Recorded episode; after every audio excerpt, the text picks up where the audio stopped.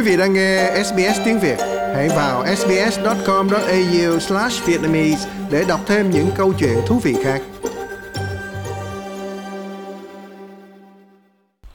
Xin được chào quý vị thính giả đang nghe chương trình phát thanh của ban Việt ngữ trên làn sóng SBS Radio. Ta sẽ cùng gặp gỡ với Xuân Cường. Anh là điều phối viên của buổi gặp gỡ trao đổi về nhân quyền sẽ diễn ra vào thứ ba tuần sau tại Nghị viện của tiểu bang Victoria. Xin được chào Xuân Cường ạ. À. Dạ, à, Xuân Cường xin được à, gửi lời chào đón đến tất cả à, quý thính giả của đài phát thanh SBS. Và cái hội thảo nhân quyền sẽ được tổ chức tại tiểu bang Victoria, à, Quốc hội tiểu bang Victoria vào thứ ba tuần tới 2 giờ chiều. Nhưng tại vì có à, số ghế giới hạn thì à, đặc biệt chỉ cho những người khách được mời thôi. Trong cái buổi hội thảo này sẽ có một số khách mời tham gia và họ chia sẻ, họ trình bày những cái vấn đề liên quan đến nhân quyền ở khu vực ờ, Đông Nam Á và ừ, cụ thể là tại Việt Nam. Vậy thì Xuân Cường có thể giới thiệu sơ qua về những khách mời sẽ bài phát biểu trong cái buổi ngày hôm đó không ạ? Thì khách mời chính là bà Elaine Pearson, bà là giám đốc của cơ quan Human Rights Watch à, đặc trách Úc Đại Lợi. Thì bà từ Sydney, bà bà là người chuyên môn về di trú và tệ nạn buôn người. À, bà cũng thuộc ban lãnh đạo Global Alliance Against Traffic in Women, tức tạm dịch là Liên minh toàn cầu chống tệ nạn buôn bán à, phụ nữ. À, bà cũng đang là giảng viên về luật tại Đại học New South Wales. Ừ. Thì à, bà sẽ tới phát biểu về tình hình nhân quyền ở Việt Nam và nó đã thay đổi à, ra sao trong mấy năm gần đây. Vâng. À, cũng thêm một người phát biểu nữa là cô Anna Lê. À, cô là một người Úc gốc Việt thế hệ thứ hai à, cô là hiện đang là sứ giả hòa bình của Liên Hợp Quốc à, cho cơ quan Humanitarian Affairs Asia, tạm dịch là cơ quan nhân quyền Á Châu. À, cô cũng đã được chọn để tham gia vào hội nghị thượng đỉnh hòa bình được tổ chức bởi Liên Hợp Quốc tại Bangkok năm ngoái. À, và cũng được mời để phát biểu tại Đại hội quốc tế về pháp luật và sức khỏe tâm thần ở Roma năm nay. À, cũng như à, bà Elaine Pearson em à, cũng sẽ phát biểu à, thêm về tình hình nhân quyền tại Việt Nam. Như vậy là chúng ta sẽ có hai khách mời chính sẽ chia sẻ về tình hình nhân quyền. Có thể thấy là vấn đề nhân quyền là một vấn đề mà rất là nhiều những cái bạn trẻ gốc Việt sinh ra và lớn lên tại Úc quan tâm. Vậy thì những cái thông điệp mà những bạn trẻ mong muốn gửi tới trong cái buổi hội thảo về nhân quyền này là gì, thưa Xuân Cường? Dạ, yeah, cái lời nhắn nhủ chính là cần phải nêu lên cái sự uh, vi phạm nhân quyền trầm trọng của cộng sản Việt Nam uh, đối với người dân trong nước uh, so với người dân úc đây thì đang được hưởng mọi quyền căn bản của con người trong cái uh, buổi hội thảo này thì cũng muốn yêu cầu chính phủ úc cần phải thẳng vấn đề nhân quyền với nhà cầm quyền cộng sản Việt Nam. À, vì mọi quyền cơ bản của con người thì bị chà đạp. À, thêm nữa muốn cái à, buổi hội thảo nhân quyền này à, cần phải yêu cầu chính phủ và quốc hội úc xét lại về việc tuyên bố hợp tác chiến lược giữa ừ. chính phủ úc và nhà cầm quyền cộng sản việt nam.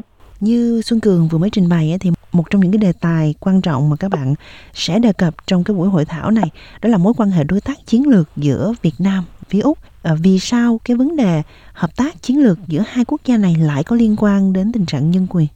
Cái hợp tác chiến lược này nó bao gồm nhiều phần à, liên hệ giữa úc và việt nam làm sao cho hai bên được có lợi sẵn có cái à, hợp tác chiến lược này úc có thể áp lực và đặt điều kiện với nhà cầm quyền cộng sản việt nam trong cái vấn đề hợp tác chiến lược để làm sao để à, cải tiến về nhân quyền thì ví dụ như đặt điều kiện để bảo đảm rằng khi mà có giao dịch kinh doanh giữa Việt Nam mà Úc à, chấp nhận vào đặt điều kiện là Việt Nam không có vi phạm bất kỳ quyền con người nào trong những kinh doanh đó.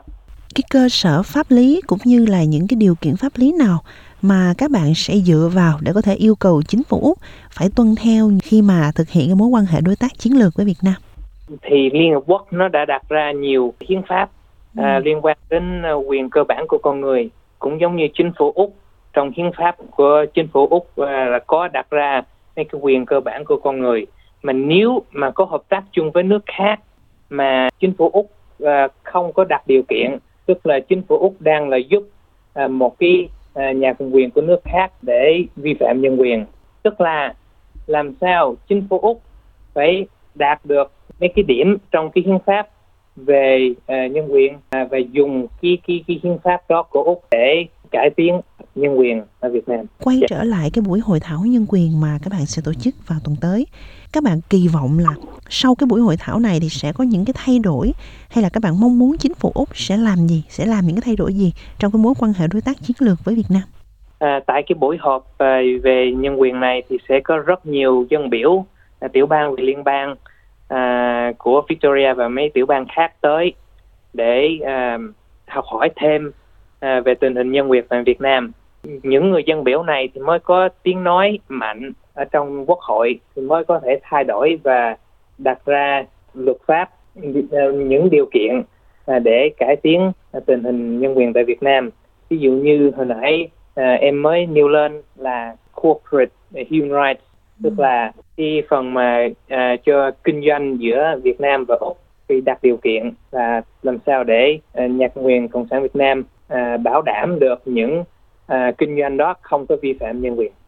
Bên cạnh cái buổi hội thảo à, với rất nhiều sự tham gia của các dân biểu thượng nghị sĩ ở tiểu bang Victoria và các tiểu bang khác vào thứ ba tuần tới thì các bạn sẽ có những cái hành động nào khác nữa để tiếp tục thúc đẩy cho à, chính phủ úc thay đổi lại cái đường lối ngoại giao của mình? À, mới đây thì chúng em có thực hiện một cái phim tài liệu về nhân quyền.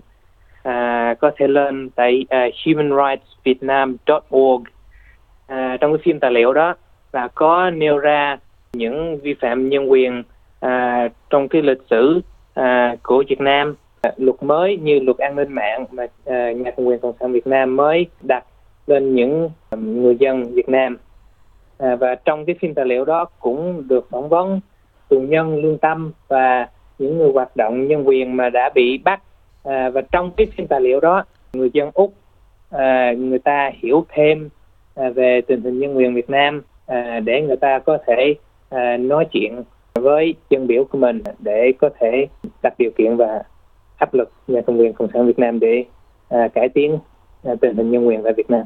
À, xin được cảm ơn Xuân Cường về những chia sẻ vừa rồi và cũng xin nhắc lại với quý vị thính giả đó là buổi hội thảo về nhân quyền à, chia sẻ những thông tin rất là quan trọng về mối quan hệ đối tác giữa Úc và Việt Nam sẽ ảnh hưởng như thế nào đến à, tình hình nhân quyền tại Việt Nam sẽ được diễn ra vào thứ ba tuần tới ngày 12 tháng 11 từ 2 giờ chiều cho đến 3 giờ 30 chiều tại à, Quốc hội tiểu bang Victoria. Xin được cảm ơn Xuân Cường đã dành cho SBS Radio cuộc phỏng vấn này. Dạ, em cũng rất là cảm ơn chị và cũng gửi lời cảm ơn đến à, các thính giả của Đài Phát thanh SBS.